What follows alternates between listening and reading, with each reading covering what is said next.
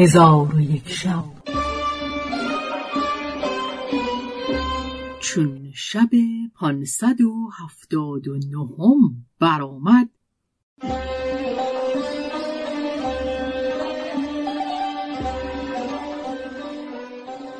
گفت ای ملک جان وزیر یک سال با زن سخن نمی گفت و زن سبب خشم او نمی‌دانست. چون خشم وزیر دیر کشید و زن سبب او را ندانست کس پیش پدر خیش فرستاده او را از ماجرا آگاه کرد و دوری گزیدن وزیر را به پدر باز نمود. پدر آن ماه منظر گفت چون در آستان ملک حاضر شوم حکایت بر او فرو خانم از غذا روزی وزیر و قاضی لشکر و پدرزن وزیر در حضور ملک حاضر بودند. پدرزن وزیر گفت خدای تعالی ملک را پیروزی دهاد.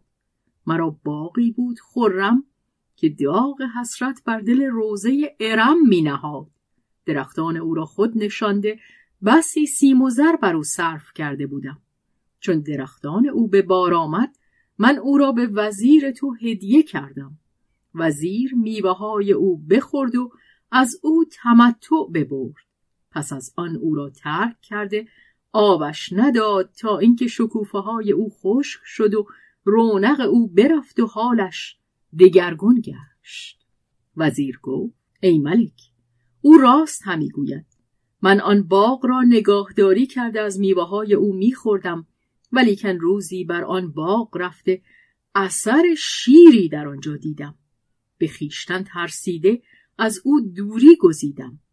ملک دانست اثری که وزیر آن را یافته انگشتری ملک است که در خانه وزیر بر جای مانده بود. آنگاه با وزیر گفت ای وزیر به سوی باغ خود بازگرد و ایمن باش و خاطر آسوده دار که شیر شنیدم بر آن باغ نزدیک گشته ولیکن به بدی او را متعرض نشده. وزیر گفت سمعا و طاعتا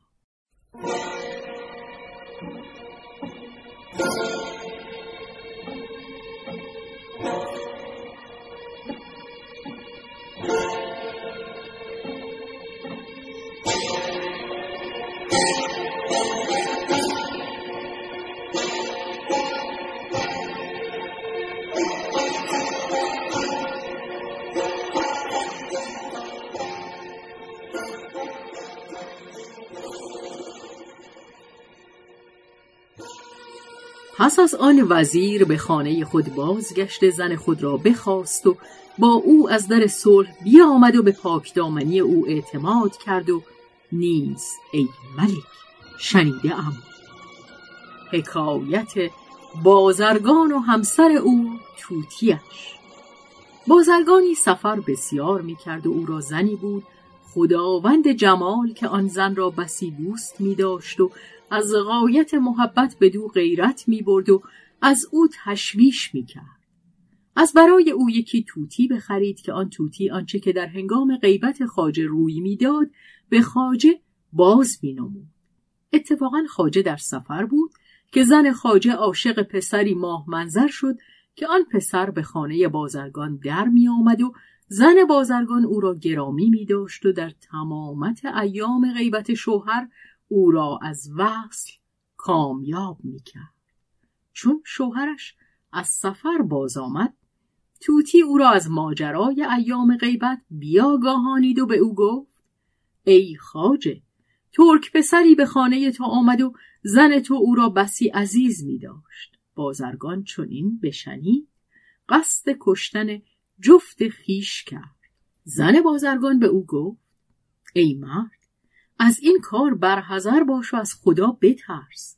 این نه شیوه خردمندی و فرزانگی است که سخن این مرغ معلم و حیوان لایعلم را گوش داری. اگر تو خواهی این کار به تو آشکار شود و راست و دروغ او را بشناسی امشب برخواسته به خانه یکی از یاران رفته در آنجا بخوست چون بامداد شود نزد توتی آمده ماجرا از او باز پرس تا راست و دروغ او بر تو آشکار شود. در حال مرد به خانه یکی از یاران رفت و شب را در آنجا بخورد. اما زن بازرگان چون شب درآمد پاره انبان به قفس توتی برکشیده آب برو می پاشید و باد برو می‌زد و روشنایی چراغ را مانند درخشیدن برق از قفس میگذراند و آسیا همی گرداند تا بامداد شد. بازرگان به خانه بازگشت. آنگاه زن بازرگان گفت ای خاجه قصه دوش از توتی باز پرس. بازرگان با توتی سخن بگفت و قصه دوش باز پرسی. توتی گفت ای خاجه دوش از بسیاری باد و باران و رد و برق کسی را مجال دیدن و شنیدن نبود.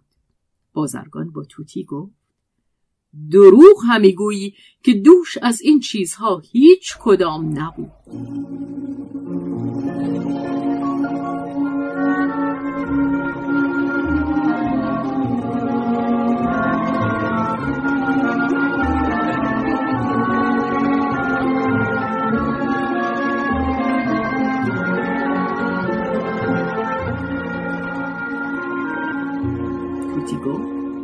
من با تو نگفتم مگر چیزی را که دیده و شنیده بودم.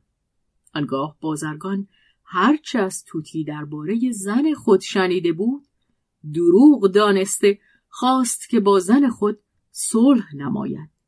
زن گفت به خدا سوگند که صلح نخواهم کرد مگر اینکه توتی را بکشی که او به من بهتان گفته. در حال بازرگان برخواسته توتی را بکشت و چند روزی با زن خود به مهربانی و ملاطفت بزیست. پس از آن روزی ترک پسری را دید که از خانه او به در می شود. آنگاه راستی سخن توتی و حیلت زن خود بدانست و از کشتن توتی پشیمان گشته به خانه در آمد و زن را بکشت و سوگند یاد کرد که تا زنده است زن نگیرد. ای ملک من این حکایت بر تو نخواندم مگر اینکه بدانی که کید زنان بزرگ و مکرشان بسیار است و شتاب کردن در کار ندامت آورد. ملک چون حکایت پندامیز وزیر بشنید از کشتن پسر بازگشت. چون روز دوم شد کنیزک به نزد ملک در آمد و طرف بسات ملک را ببوسید و گفت ای ملک حق من چگونه زایه گذاشتی و چرا نخست حکمی دادی پس از آن وزیر تو را از آن حکم باز داشت؟ پادشاهان را تا حکم نافذ نباشد زیر دستان اطاعت نکنند و فرمان نبرند و ای ملک تو به عدل و انصاف معروفی و در میان من و پسرت به عدالت داوری کن که شنیدم داستان گازور و پسرش. گازوری؟ همه روزه به کنار دجله رفته جامه سپید می کرد و پسر گازور نیز با او رفته.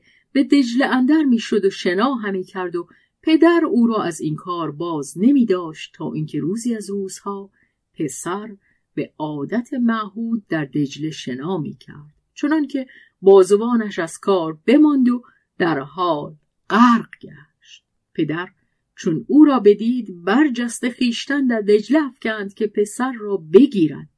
پس چون به او درآویخت هر دو با هم غرق شدند.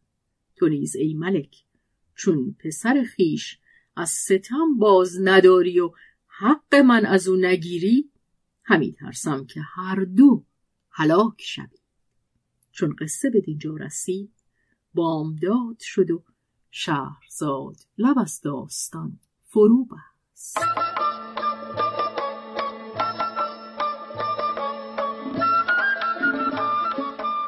قصه گو شهرزاد فتوهی. تنظیم مجتبا میرسمی